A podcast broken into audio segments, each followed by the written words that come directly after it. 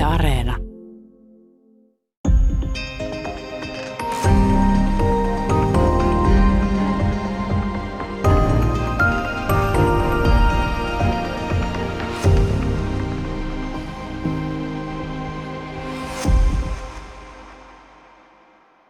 Hyvää päivää. Täällä on tänään vieraana valtiotieteen tohtori Jukka Tarkka. Me puhutaan itsenäisyyden elpymisajasta. Alaotsikolla kirja tässä aikalaiskronikka vuosilta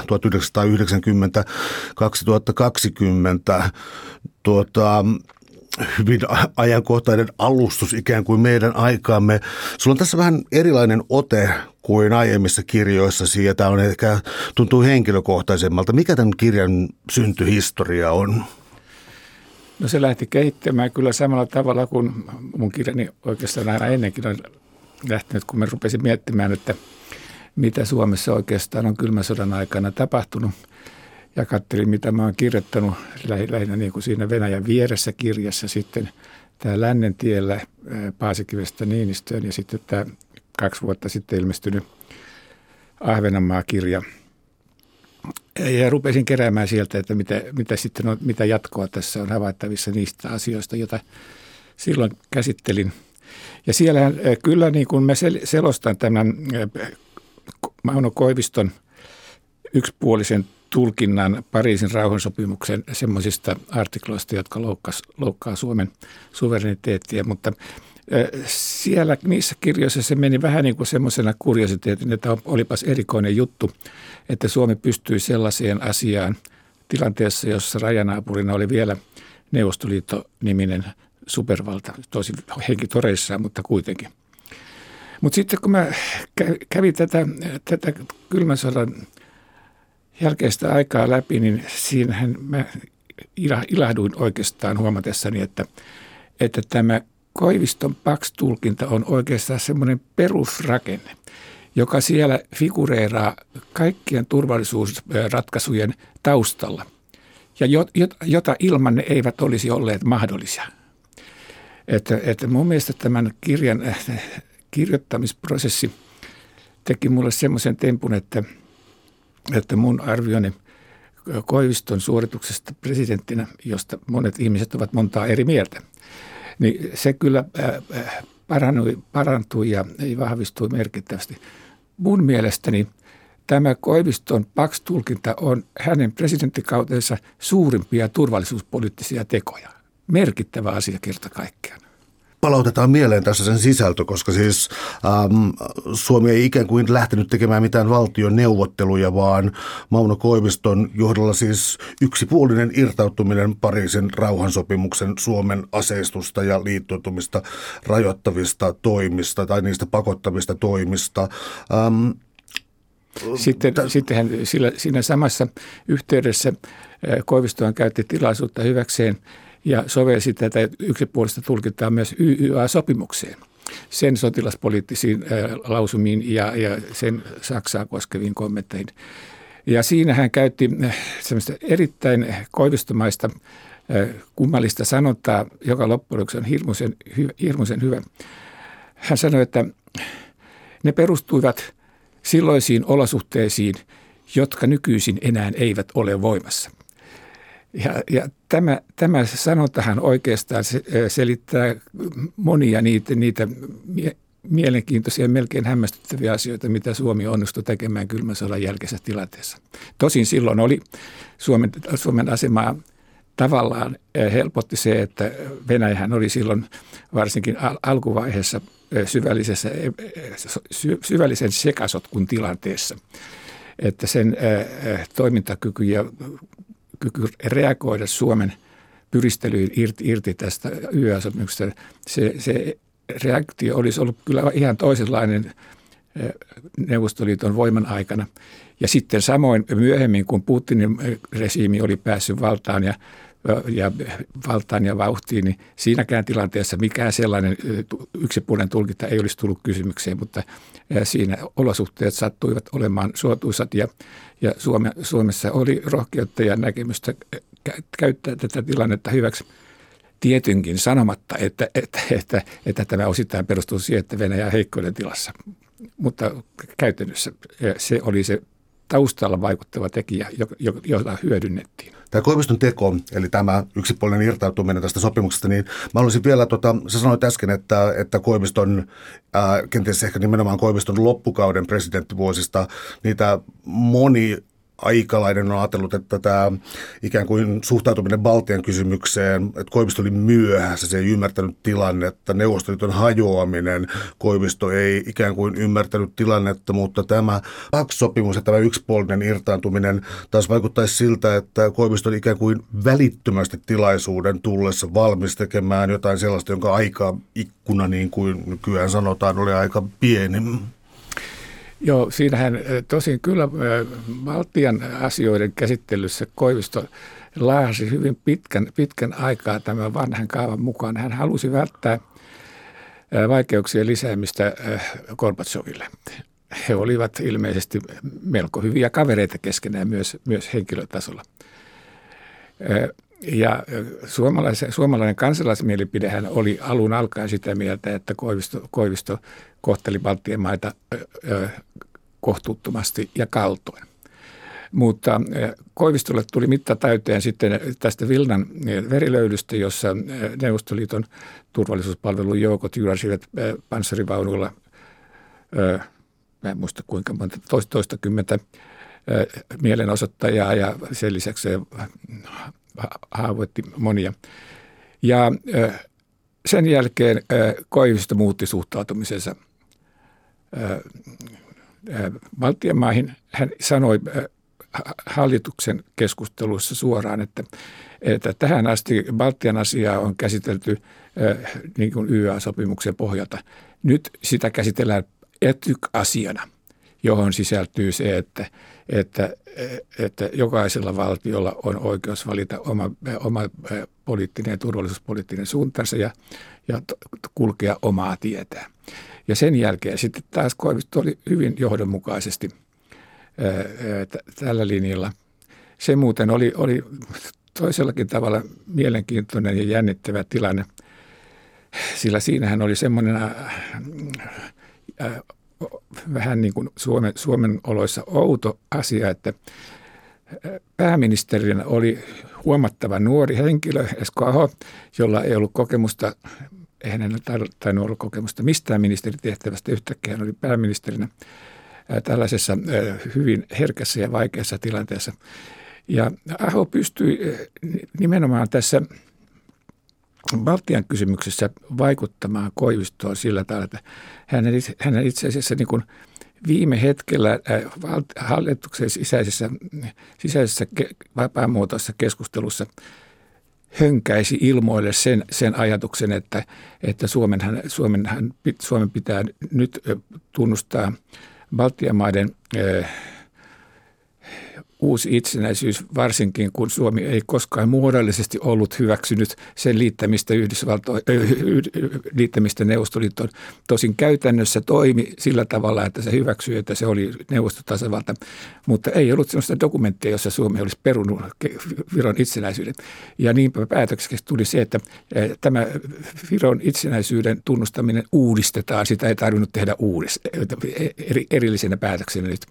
Se oli erittäin elegantti ja tyylikäs, tyylikäs te, teko.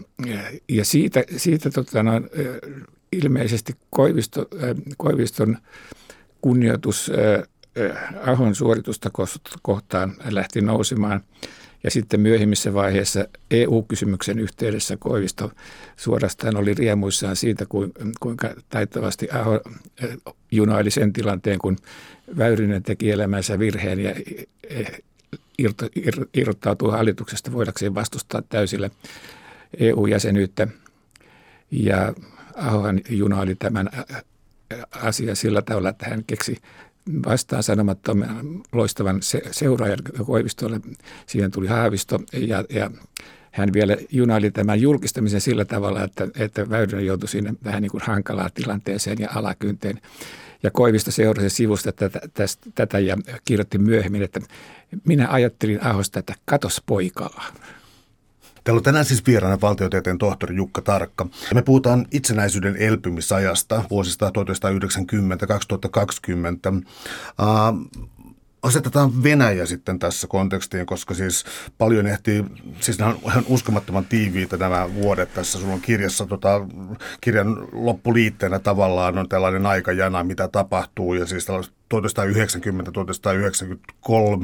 on siis niin aivan, aivan täynnä erilaisia tapahtumia, mutta Venäjä, jossa tapahtuu oikeastaan samaan aikaan sielläkin tapahtuu monta prosessia, koska siellä on Neuvostoliiton hajoaminen ja, ja, ja jonkinlainen ää, pyrkimys pitää itsenäisten valtioiden, mitä yhdistyy, mitä se nyt olikaan, yhteisöä. Mutta tota, samaan aikaan Venäjän federaatio nousee itse asiassa johtoon ja on kaksi uhkausta. Toinen on se, kun äh, Gorbachev vietiin Krimille, kotiarestiin oikeastaan ja, ja toinen on se, jolloin tuota Jeltsin tavallaan sy, tota syrjäytti lopullisesti Gorbachevin. Anteeksi, että tuli näin pitkä alustus, mutta siis ku, tavallaan kuinka monta prosessia tässä nyt tavallaan olikaan Venäjällä käynnissä yhtä aikaa? Se oli kyllä todellinen monen muuttajan yhtälö.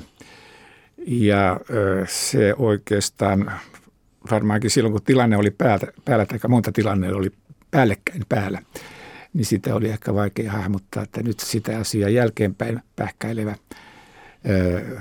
pääsee helpommalla, kun on aikaa miettiä ja punnita, ja sitten kun tiedetään, mitä myöhemmin tapahtui. Mutta tämä oli kyllä hyvin merkittävä vaihe, jossa, jossa Venäjä sitten Putinin johdolla ryhdistäytyi ja lopulta sai, pääsi vähitellen jaloilleen Neuvostoliiton romahduksen jälkeisestä ahdingosta ja sekasorosta. Ja tämähän ilmeni muun muassa sillä tavalla, että sitten parinkymmenen vuoden aikana Venäjä kaappasi lähialueensa valtioilta seitsemän erilaista maantieteellistä ja hallinnollista yksikköä, joista kaksi se liitti, on liittynyt valtioalueeseensa ja, ja niin tuon seitsemän lisäksi oikeastaan nyt näinä päivinä ja näinä viikkoina siihen ta- tavallaan sisältyy tullut lisäksi myös Ukraina ja, ja Valko-Venäjäkin. Että Putinin Venäjä rupesi vähitellen muistuttamaan aika paljon Neuvostoliittoa sillä erolla, että Putin pystyy kaappaamaan konkreettisesti uusia alueita. Neuvostoliitto oli vain uhitellut ja sillä oli täysi työ niin kuin vanhojen, vanhojen kaappausten, siis Varsovan liiton maiden paimentamisessa, että ne pysyivät ruodussa. Tämä oli aivan uus, uudenlainen peli, pelitilanne Venäjälle ja se aiheutti kyllä uudenlaisen pelitilanteen myös Suomelle. Ja siinähän oli kyllä melkoista haparointia aluksi, mutta sitten Niinistön kaudella meno rupesi tulemaan ryhtiä ja, ja mm, periaatteellista sisältöä. Se asia, mikä aiheutti tämän käännöksen, oli, oli tietysti Venäjän ennenkuulumaton kaappaus, kun se kaappasi Krimin ja kerta heitolla liitti se sitten valtioalueeseensa. Sen jälkeen Suomi ryhtyy rakentamaan järjestelmällisesti puolustustaan uudelle pohjalle ja kansainvälisen yhteistyön pohjalla, että Suomi hakeutui eh, puolustusyhteistyön harjoitteluun Itämeren alueella eh, Ruotsin ja tällä alueella eh, toimivien NATO-maiden kanssa.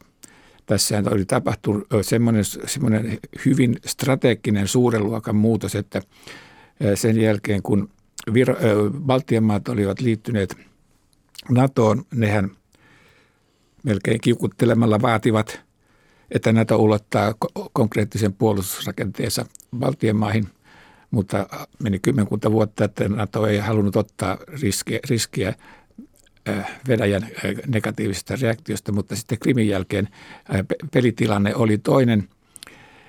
Ja NATO alkoi rakentaa itselleen puolustuksellista sotilaista läsnäoloa Baltian maissa tosi pienillä symbolisilla joukkoyksiköillä, jotka kuitenkin virittivät semmoisen ansalangan, että jos siihen, siihen joukkoon kosketaan aseellisesti, niin se laukaisee koko, koko Naton puolustuskapasiteetin liikkeelle.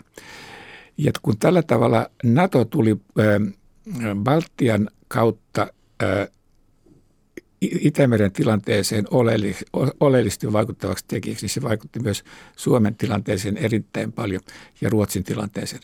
Ennen kaikkea sen takia, että kun NATO oli nyt vastuussa Baltian maiden puolustuksesta, niin tämän puolustuksen kaikista arimpia kohtia oli sen selusta ja pohjoinen sivusta.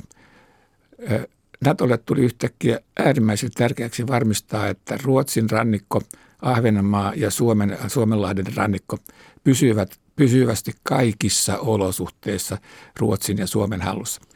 Natolle syntyy luontainen poli, äh, poliittinen ja sotilaallinen tarve tukea Ruotsin ja Suomen äh, ilmavoimia, merivoimia äh, ja, yleensä ottaen rannik, rannikkopuolustusta ja aluepuolustusta.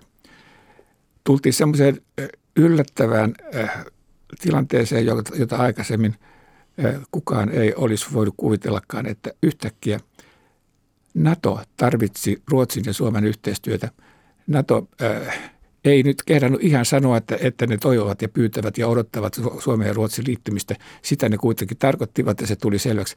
Ja sen takia tämä NATO-asia on nyt sitten tässä tilanteessa aktualisoitunut yhtäkkiä todella, todella jännittävään ja kummalliseen vaiheeseen. Se on äh, ihan sillä hilkulla, että se saattaa selvitä, äh, että Suomessa saattaa syntyä uskottava, luotettava – ratkaisu parlamentaarisella pohjalla, joka tarkoittaa, että se on erittäin tukevaa tekoa ja, ja sellainen päätös, jota kaikkiin on pakko kunnioittaa. Tarvitaan vielä pikkusen aikaa ja kärsivällisyyttä ja ponnistelua, että tämä saadaan valmiiksi, parlamentaarisesti valmiiksi. Ja mä nyt kuvittelen vielä tällä hetkellä, että, että se polku, joka, jolle tämä, tämä ponnistus on, on ra- sijoitettu, niin se saattaisi kyllä hyvin onnistua. Mutta tässä nyt on nähty niin monia kummallisia asioita, että ei sitä ihan varmaan voi vielä tietää, mutta ainakin minun osaltani on sillä tavalla, että siinä toivossa on hyvä elää. No, tässä on tällaisia prosesseja, jotka on käynnissä juuri tällä hetkellä, mutta tota, mä haluaisin taustottaa vielä vähän, koska siis esimerkiksi se, mä en todellakaan tarkoita, että meidän täytyisi ymmärtää siinä mielessä, että hyväksyttäisiin Putinin ajattelua, mutta siis tässä ää, Neuvostoliiton hajoaminen, Venäjän federaation nousu, se, että yhtäkkiä olla, alkaa olla tällaisia käsitteitä kuin lähiulkomaat, eli tällaista niin kuin etupiiriajattelua, ja siinä sitten ää, Putinin nousu, oliko tämä jotenkin, tuliko tämä etupiiri ajattelu jotenkin sisäänrakennettuna Neuvostoliiton valtarakenteisiin, eli oliko se siellä ikään kuin pidempänä do- doktrinina jo, vai tekikö Putin jotain, äm, sanoisiko, huomattavasti tiukemman tulkinnan siitä, mitä oltiin aiemmin esimerkiksi Jeltsinin kaudella tehty? Kyllä etupiriajattelu oli hyvin voimakkaasti, kuuluu Neuvostoliiton perusdoktriiniin. No se oli, oli rakennettu alusta pitäen varman päälle luomalla Varsovan liitto, jossa, jossa olevat valtiot kiltisti marssivat Kremlin sanelemassa tahdissa. Mutta kun Neuvostoliitto romahti ja, ja, ja Putinkin totesi, että se oli su, suurin suurin maailmanhistoriallinen katastrofi, geopoliittinen katastrofi, mitä koskaan on tapahtunut, ja kyllä se suuri olikin. Mutta silloin, silloin aluksi luultiin, että, että sen jälkeen tämmöistä etupiiriajattelua ei olisikaan enää.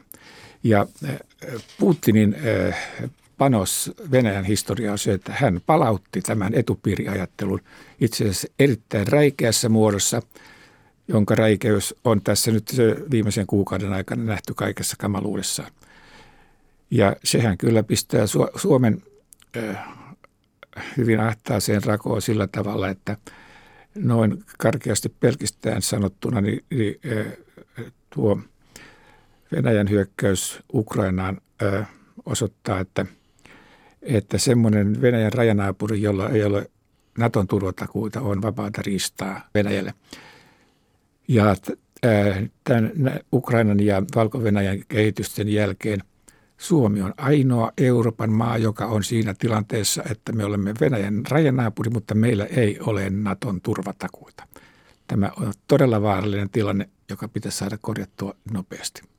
Missä vaiheessa alkoi olla selkeää, että Venäjä on taas uhka? Mä tarkoitan, että, että joskus on, en tiedä onko vähän niin kuin liikakin naurettu, siis kyllä räkäkännissä tehty vallankumous, niin eihän siinä nyt voi olla, onko se nyt ihan hauskaa sinänsä, mutta Jeltsinin kohdalla ei ehkä niinkään sitten, mutta missä vaiheessa sitten Tsetsenian sota, tai sitten kun tullaan jo 2008 Georgian sotaan, niin missä vaiheessa alkoi olla selvää, että Venäjä ei vaan puhu, vaan se käyttää tätä reunavaltio- tai etupiiripolitiikkaa sotilaallisesti? Mm. Tsetseeniähän näytti, näytti Venäjä, on Putinin regiimi onnistui esittämään Tsetseenien tilanteen sillä tavalla, että se on ikään kuin Venäjän sisäinen juttu. Kyllä, kyllä siinä oli kysymys itsenäisyyttä juuri harjoittelevan ja itsenäisyyttä yrittävän valtion häikäilemätön alistaminen ja sijoittaminen uudelleen äiti Venäjän syliin. Että se ei ehkä niinkään ulkomaailmalle osoittanut Venäjän uutta aggressiivista asentoa, mutta sitten Georgian sodasta alkaen se alkoi alko olla yhä ilmeisempää. Ja Krimin, Krimin kaappaus ja sitten Itä, Itä-Ukrainan nukke, nukkevaltioiden istuttaminen siihen, siihen viereen, niin tota noin, sehän nyt osoitti erittäin selvästi, mitä, mitä kello on lyönyt. Ja oikeastaan vasta se on saanut länsimaat muuttamaan asennettaan. Ja, mutta se länsimaiden muutos, muutos on oikeastaan kulminoitunut nyt viime viikkoina juuri tämän Ukrainan sodan kammottavien vaiheiden aikana. Ja se on kyllä toinen semmoinen asia, jota kukaan etukäteen ei olisi voinut ennakoida ja uskoa. Se on aivan hämmästyttävä juttu. Mutta ja se on yllättänyt oikeastaan länsimaat itsessäkin, mutta varsinkin se on yllättänyt Venäjän ja Putinin.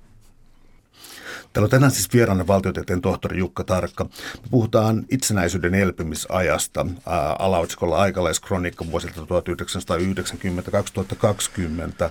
Ähm, Suomen länsiintegraatio, eli Euroopan unioni, siis ähm, mä en osaa sanoa kuinka pitkän aikajänteen voisi kirjoittaa Suomen, Suomen länsiintegraatiota, siis pitäisikö mennä jonnekin 1948 ja sieltä eteenpäin. Siis se, että ulkopoliittisesti ollaan välillä vaarallisen lähellä, ähm, vaarallisen lähellä Neuvostoliittoa ja se heijastuu sisäpolitiikkaan, mutta sitten tämä hyvin tiedetty myös tämä ikään kuin äh, kaksisuuntainen tie, jossa samaan aikaan siis ulkopolitiikka on hyvin kurinalaista ja sitten toisaalta integroituminen länteen on systemaattista.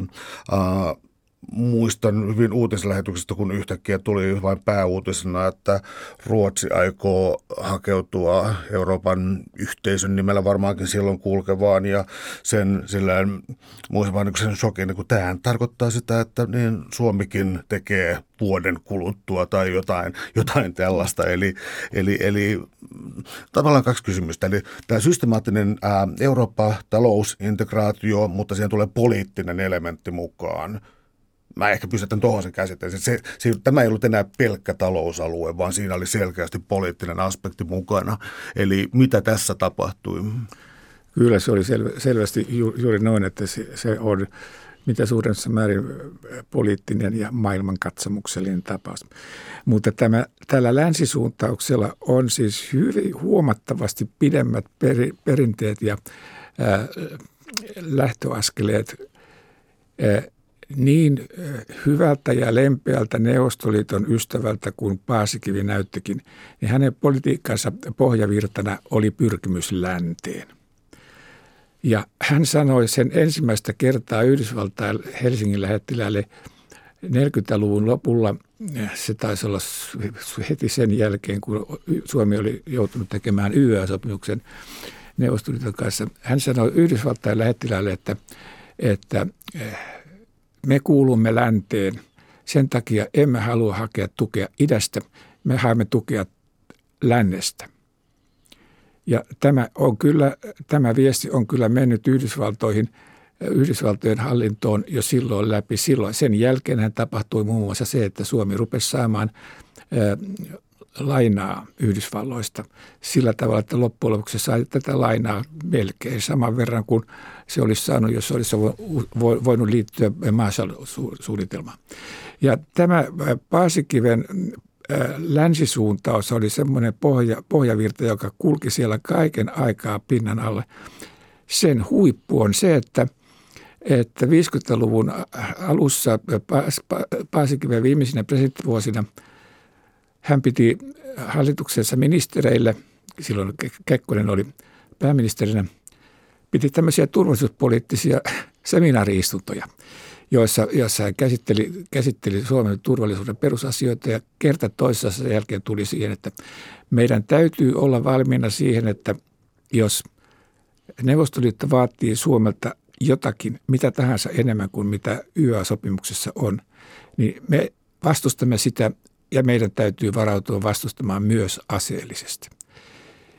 Ja tämähän oli kyllä suuria valtiosalaisuuksia. Mä en oikeastaan ole päässyt perille, että, että mahtoiko neuvostotiedustelulla olla, olla jonkinmoista hajua tästä, mutta on hyvin mahdollista, että oli, sillä eräiden neuvostoliittolaisten toimijoiden suhtautuminen Paasikiveen oli hyvin varauksellinen ja vihamielinen. Itse asiassa Abramov-niminen Neuvostoliiton ulkoministeriön merkkihenkilö, joka oli vähän aikaa Suomessakin lähettilänä.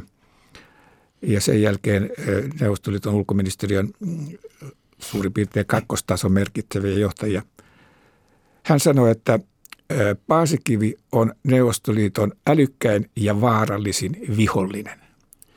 Ja mm, tämä kyllä näkyy jollakin tavalla muun muassa siinä, että kun – Paasikivi oli sitten ehdolla uudelle presidenttikaudella kaudelle 40-luvun lopussa, niin eh, Neuvostoliitto rahoitti ruhtinaallisesti Suomen kommunistipuoluetta eh, käymään Paasikiven vastaista taistelua. Ne rahat meni hukkaan. Paasikivi tuli kuitenkin valituksi vähän hankalien kuvioiden jälkeen, mutta kuitenkin – ja Paasikivi kyllä, hänen olonsa ei varmaankaan ollut mukava. Kyllä hän näki ja tunsi, tunsi tämän neuvostoliittolaisten, sen, että Neuvostoliitto ymmärsi, millaista peliä hän pelasi.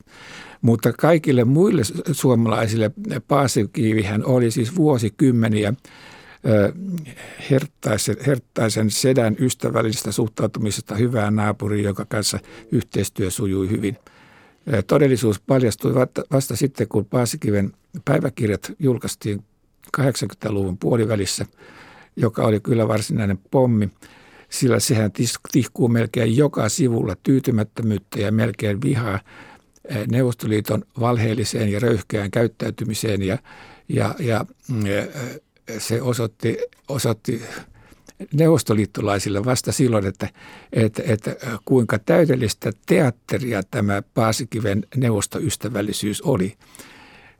Ja se oli kyllä hyvin arvokas ja merkittävä oppi, oppiaineisto myös suomalaisille, että, että täällä alettiin ehkä vähitellen ymmärtää, että Suomen politiikassa silloin kylmän sodan aikana ja neuvostoliiton aikana – oli muitakin tärkeitä tekijöitä kuin se ulospäin näkyvä neuvostoystävyys. Ja se, se muu tekijä oli loppujen lopuksi, joka oli Suomen, Suomen, Suomea kantava tekijä, joka, joka sitten ajan mittaan pääsi, pääsi kehittymään, mutta varsinaisesti vasta kylmän sodan jälkeen.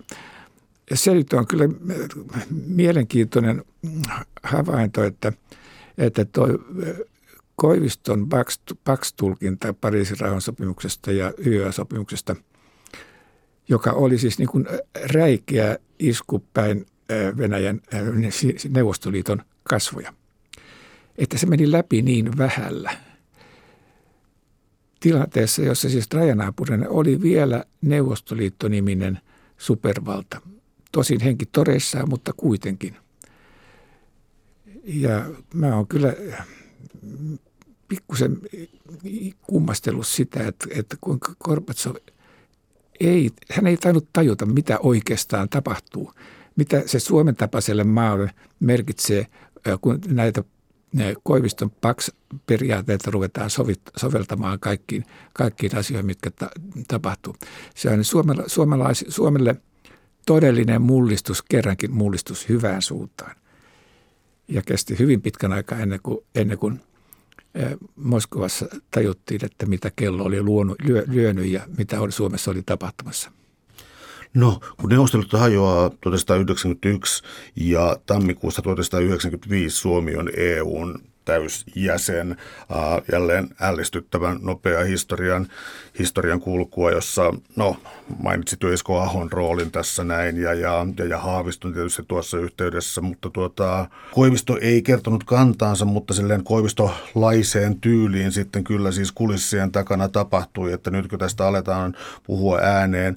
Ähm, eikö EUta huolettanut se, että Ruotsi ei informoinut Suomea, mikä aiheutti pahaa verta, joka vieläkin kuuluu joskus äh, nyt esimerkiksi NATO, NATO-keskustelussa, mutta ähm, eikö EUta, EUn poliittista ja turvallisuuspoliittista ähm, debattia haitannut tällainen, että Suomi tulisi tässä näin äh, samaan aikaan Ruotsin ja Itävallan kanssa jäseneksi, vaikka Suomella oli tämä rasite poliittisen historian sopimuksissa ja rasitteena rajaa.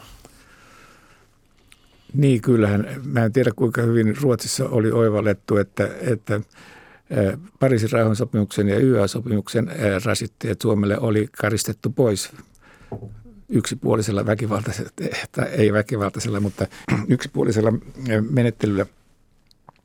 Mutta kyllä tämä rajan aiheuttama kammotus oli, oli ei pelkästään Ruotsissa, vaan kyllä se mun käsittääkseni myös useimmissa – EU-maissa, jotka nyt joissakin tilanteissa ohimenen saattoivat ajatella myös Suomen asioita, joka oli pikkuasia. Niin kyllä, kyllä siellä varmasti niin kuin silmäkulmia kohotetaan ja ihmetellään sitä, että, että kun on noin pitkä raja Venäjän kanssa, niin sitähän väistämättä syntyy ongelmia. No pitkään aikaan ei syntynyt, mutta kyllähän, kyllähän siitä, siitä jännitettä jännitettä kertyi. Tämä 1300 kilometrin raja, myytti 1300 kilometrin rajasta on oikeastaan pitkän aikaa rajoittanut ja kahlinnut Suomen turvallisuuspoliittista ajattelua. Musta tuntuu, että vieläkin täällä melko yleisesti ajatellen, että, että tämä, tämä suunnattoman pitkä raja on se Suomen turvallisuuden perus, perusongelma – mutta sen jälkeen, kun Itämerellä on syntynyt tämä uusi tilanne, niin Itämeri on paljon vaarallisempi paikka Suomen turvallisuudelle kuin meidän pitkä itäraja. Ensinnäkin sen takia, että Itämerellä ovat nyt vastakkain kahden, kahden supervallan sotilaalliset intressit hyvin, hyvin lähekkäin. Ihan sillä hilkulla mennään, että siellä joku, joku huimapäinen äh, luutnantti voi yhtäkkiä tehdä, tehdä äh, supertehokkaan äh, hävittäjäkoneensa kanssa jonkun virheen tai jonkun virhearvion, josta voi olla katastrofaaliset seuraukset. Ja Itämeren tilanne ei ole Suomelle näin tärkeä pelkästään tästä sotilaspoliittisesta syystä ja puolustuksellisesti – vaan sehän on myös historiallinen, periaatteellinen, kulttuurellinen perustekijä, koska Itämeren kautta kulkevat kaikki Suomen yhteydet länteen, joka on Suomen henkinen elämänlanka.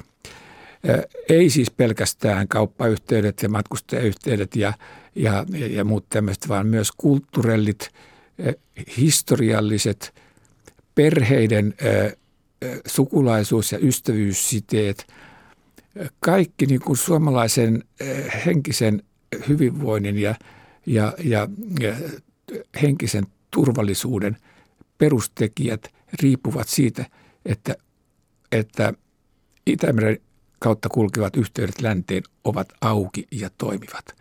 Ja se on pahimpia kuviteltavissa olevia ongelmia, jos ne yhtäkkiä sulkeutuisivat.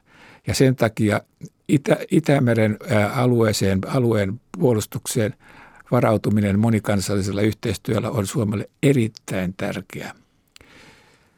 Ja se on yksi perustekijä, jonka takia myös NATO, NATO-kysymys on tullut ihan uudenlaiseen vaiheeseen.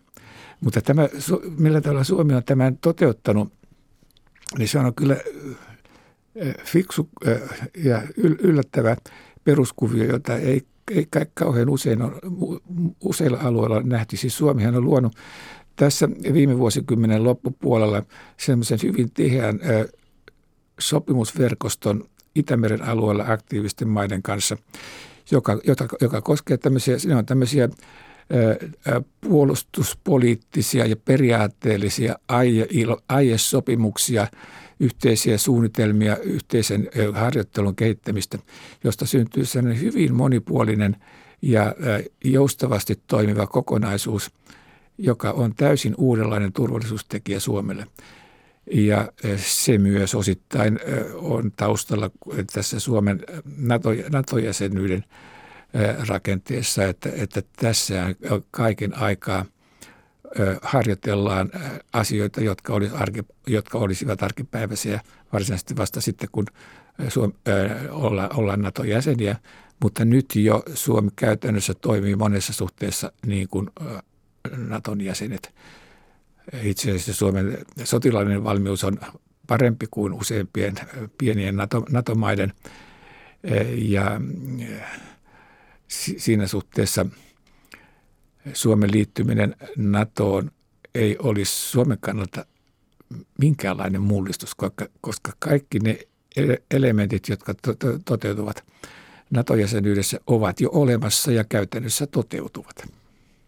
No Sauli Niinistö sanoi eilen, että Voiko se tänään asiat tapahtuu hyvin nopeasti, että turvallisuuspoliittisista vaihtoehdoista on nyt ikään kuin jäljellä se, äh, on kaksi vaihtoehtoa. Toinen on äh, liittyminen NATOon tai sitten nimenomaan Ruotsin ja Yhdysvaltoihin ja siis Ruotsin ja yhteis, Yhdysvaltojen kanssa tehtävään yhteistyöhön, sen suuri syventäminen, eli tässä on nämä kaikki, ja sitten todellakin siis Suomen aseistus, hävittäjähankinnat, nuo vanhemmat, ja, ja nyt tämä F-35-hankinta, Suomessa on siis täysin NATO-yhteensopivat, mutta myös täysin äh, Yhdysvaltojen äh, yhteensopiva kalusto. Tuota, mm, Onko niin, että nämä molemmat tavallaan, siis, siis niin NATOn liittyminen tietysti – mikä Ruotsikin liittyy, että tämä on vähän avoimena tällä hetkellä. Ja tuota, tuota, tai sitten tämä niin kuin Ruotsin varaa, siis mä tarkoitan tätä sun analyysiä Itämerestä, niin kuinka tärkeää on, että Ruotsi on tässä mukana täysin, koska Ruotsihan on nyt vasta ikään kuin palauttanut alueellisen puolustuksen ää, ähm,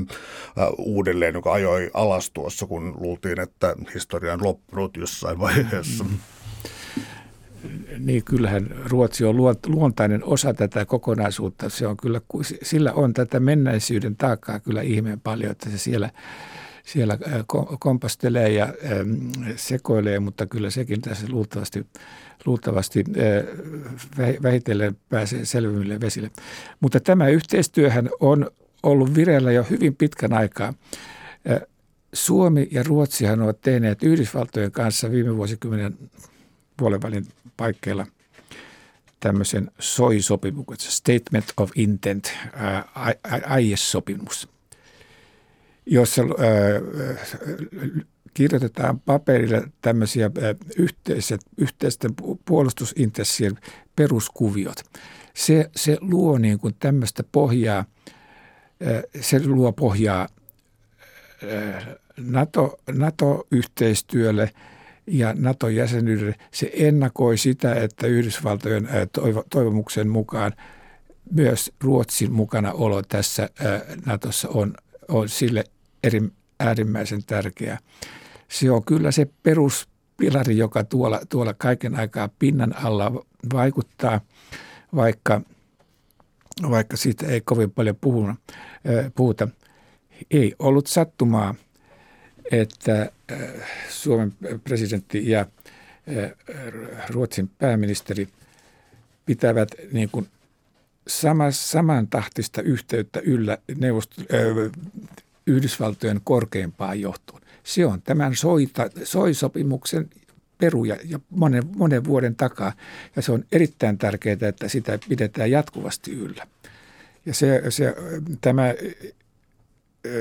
tämä Itämerellä syntynyt näiden puolustusaiesopimusten ja harjoittelusopimusten luoma verkosto on kyllä itse asiassa yllättävän konkreettinen turvallisuustekijä tässä tilanteessa, kun ollaan niin sellaisessa välitilannessa, että, että ollaanko me oikeastaan kuitenkaan sittenkään NATO-jäseniä ja mitä, mitä tästä oikein tulee. Mutta tämä, tämä monikansallinen puolustusyhteistyön harjoittelu Itämerellä, se on olemassa olevaa todellisuutta. Se on hyvin arvokas, Suomelle, arvokas asia Suomelle. Onko kuitenkin niin, että niin kuin kylmän sodan aikana on tulkittu, että Ruotsilla ja Yhdysvalloilla oli tällainen ikään kuin vaiettu sopimus, eli toisin sanoen Ruotsilla oli turvallisuustakeet kylmän sodan aikana. Sama asia on mahdollista juuri nyt voimassa, eli siis ää, mikäli Suomi ja Ruotsi eivät liity NATOon, niin on aika selkeää, että Ruotsilla on tietty turvallisuustakuut. Onko niin, että Suomi on niiden ulkopuolella? Se on, se on hy- hyvin ilmeistä ja todennäköistä, että Ruotsilla on jonkun muotoinen turvatakuu e- edelleen siellä, vaikka tämä kiistetään jyrkästi. Ja siinä suhteessa Suomi on ulkona kuin lumiukko. Tämän takia Ruotsilla on varaa pullikoida tässä NATO-liittymisessä, tyydyttää vanhoja unelmiaan suurvaltahistoriasta ja ja, ja sitten puolueettomuushistoriasta, jota Ruotsi kehtää sanoa politi- politiikkaansa puolueettomaksi, vaikka sillä on ollut tämmöinen salainen turvasopimus Yhdysvaltojen kanssa melkein koko kylmän sodan ajan. Että Ruotsilla on kyllä varaa jättäytyä poiskin tästä NATO-jäsenyydestä. Se ei olisi sille sellainen katastrofi kuin se olisi Suomelle, koska sillä on tämä salainen, salainen selkänoja Yhdysvaltojen suunnalta. Täällä on tänään siis vieraana valtiotieteen tohtori Jukka Tarkka. Ja me puhutaan itsenäisyyden elpymisajasta, eli aikalaiskronikasta vuosilta 1990-2020. Nyt kun Venäjä on siis avoimessa sodassa Ukrainan kanssa, niin äh, joskus tulee siis, tai on vähän epäselvää aina välillä lehdistökeskustelussa, kun käytetään sellaisia termiä kuin isovenäläisyys tai panslavismi ja niin edelleen. Eli, äh, eli tavallaan mun kysymys on siis siinä, että, että onko Venäjällä jotakin alueellista rajaa, alueellista mm, intressiä, joka rajoittuu johonkin, niin kuin vaikkapa siihen, että, että, että Venäjä nappaa Ukrainan ja ää, Valko-Venäjä nyt on jo niin kuin ikään kuin de facto siinä, siinä jonkinlaisessa valtioliitossa. Ää, olisiko Venäjä silloin tyytyväinen vai kääntyykö katse Baltiaan, Suomeen ja muualle? Onko tällä, niin kuin, onko tällä Putinin tällä historiallisella slaavilaisella perheellä ja siis se tämä kummallinen ajatus siitä, että kaikkien Venäjää puhuvien ihmisten, missä ovatkaan maailmassa, niin niiden intressiä tulee myös väkivalloin puolustaa. Eli äm, mä jo sekoan omaan kysymykseeni tässä, mutta, mutta onko Venäjä, hakeeko se jotain äiti Venäjä-hahmoa vai onko se vain yksinkertaisesti ekspansiivinen äh, vihainen valtio? Kyllä se mun käsittääkseni on, on semmoinen, että, että, että syödessä ruokahalu kasvaa. Äh, niin kuin Koivisto jossakin tilanteessa sanoi, että kasakka vie kaiken, mikä on löysästi kiinni. E, e, e, on vaikea arvata, että, että olisiko, olisiko Venäjällä joku semmoinen raja, jonka yli se ei yrittäisi – ulottaa vaikutusvaltaansa ja etupiiriään, jos tämmöinen mahdollisuus tarjoutuisi. Mä luulen, että kaikki kelpaa. Ja sen takia Suomen puolustuskyky, joka Suomen kokoon verrattuna on Euro- Euroopassa aika hyvä, hyvä taso, niin se on kyllä yksi melko hyvä henkivakuutus Suomelle, että, että Suomi, Suomen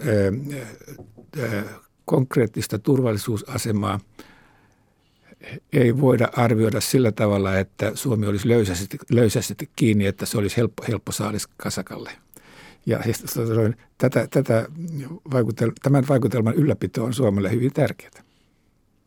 Onko Suomi tässä mielessä jonkinlainen yhden totuuden maa, koska siis ähm, suhtaudut NATO-jäsenyyteen myönteisesti, kuten minäkin, ei ole mitään tuota, mitään pimitettyjä agendoja tai mitään sellaista, mutta tota, Hesarikin, joka on liputtanut aika paljon nyt tuota NATO-myönteisiä tuota kantoja, niin pääkirjoitussivuillaan otti sellaista, otti sellaista kantaa, että myös ei-ääniä ikään kuin saa olla. Eli, eli, eli nyt tuntuu olevan sellainen, että, että tota, NATO on todella, todella valtaosa kansasta haluaa liittyä ja, ja ikään kuin tämä ää, oppositio on jäänyt todella siis... Äm, No siis on jäänyt täysin jalkoihin ja tuota pidetään aikansa eläneenä ja muita. Onko tässä vähän sellaista niin kuin yhden totuuden Suomea vai onko tämä sitten se, että sanotaanko että vaikka, että kyllä kansa tietää tai jotain sinne päin? Hmm. Sehän on mielenkiintoista, että silloin kun nämä mielipidemittaukset osoittivat, että 60 tai 70 prosenttia vastanneista vastustaa NATO-jäsenyyttä – niin meitä NATO-jäsenyyden kannattajia moitettiin moraalisesti paheksuvalla, paheksuvalla katseilla ja tuikeilla kommenteilla, että, että kuinka joku kehtaa vastustaa niin jykevän uljaasti ilmenevää kansan enemmistön tahtoa, kun se vastustaa NATO. Nyt sama prosenttimäärä kannattaa NATO-jäsenyyttä. Ja NATO-jäsenyyden vastustus on useimmissa, useissa mittauksissa pudonnut alle 20 prosentin. Siinä kaikkein synkimpänä aikana, kylmän sodan aikana, NATO-jäsenyyden kannatus oli, oli sentään melkein koko ajan yli 20 prosenttia, mutta nyt NATO-jäsenyyden vastustaminen, vastustaminen on alle 20 prosenttia. Mutta näiden mielipidemittausten luotettavuutta ei enää kukaan korosta – sillä tavalla, kun se tuottaa vähän niin kuin väärää tulosta, kun se NATO-jäsenyyden kannatuksella on näin voimakas paino. Jotenkin minusta tuntuu, että, että, että onko Niinistössäkin jotakin tämmöistä jälkijättöisyyttä näiden suhteen. Hän, hän tässä nyt, oliko se eilen vai toissapäivänä, järkytti minua ainakin – puhumalla, antamalla ymmärtää, että su, suurin piirtein, että ei se mitään, vaikka eduskunnassa syntyisi selvällä enemmistöllä päätös NATOon liittymisestä. Että sen lisäksi tarvitaan vielä joku mystinen mielipidemittaus, super, super luotettava, erinomainen mielipidemittausta. Ja kun Suomi on sentään parlamentaarinen demokratia, niin on se kummallista, että jos parlamenttipäätöstä sitten, sitten ruvettaisiin vielä peukaloimaan tällä tavalla. Tämä on munkin mielestäni siis täysin mysteerinen, koska siis um, moni on sitä mieltä, että tällaiset siis sotilaalliset liittomat on niin alttiita erilaiselle vaikuttamiselle ja tämän kaltaisille asioille ja muutenkin ikään kuin siis yksittäisellä kansalaisella ei ole tietoa tällaisista turvallisuusrakenteista, jotka eivät, niin kuin, joiden tarkoituskaan ei olla, olla yleistä tietoa. Ja kansanäänestystä pidetään neuvoa antavaa kansanäänestystä, joka oikeasti olisi lukitsevaa, että ei siitä mihinkään pääse, mutta mä kanssa, että niin siis mikä ihme tämä voi olla tämä tuota Niinistön... Öö, tai siis mit, mitä, mitä ihmeen mystiikkaa se voi, mitä se voisi olla? Siis eduskuntahan siellä olisi ja sitten tietysti joku TP Utva tekee omia, omia mm. päätöksiä, jon, jonkinlainen niin kuin konsensuksen hakeminen, mutta, mutta mulla on jäänyt täysin hämäräksi. Mitä sä mm. luulet, että mitä Niinistö ajaa? En, en, en mä ymmärrä todella, se on hyvin kummallista, koska pitkän aikaa hän, mä olin sitä mieltä, että Niinistö etenee viisaasti ja taitavasti, kun hän kieltäytyi ilmoittamasta NATO-kantaansa. Hän sanoi, että tarvitaan selve, selkeä eduskunnan enemmistön tahto ennen kuin sitten tämä peli on auki ja sitten tota, no, lähdetään toteuttamaan sitä ja sitten hän sanoo kantansa. Ja nyt kun ehkä lähestytään semmoista tilannetta, että tämmöinen parlamentaarinen enemmistö on syntymässä, niin Niinistö ikään kuin peruuttaa – se ei tee hyvää vaikutusta, vaikutelmaa. Suuret kiitokset keskustelusta Jukka Tarkka. Oli ilo. Niin olikin. Kiitos.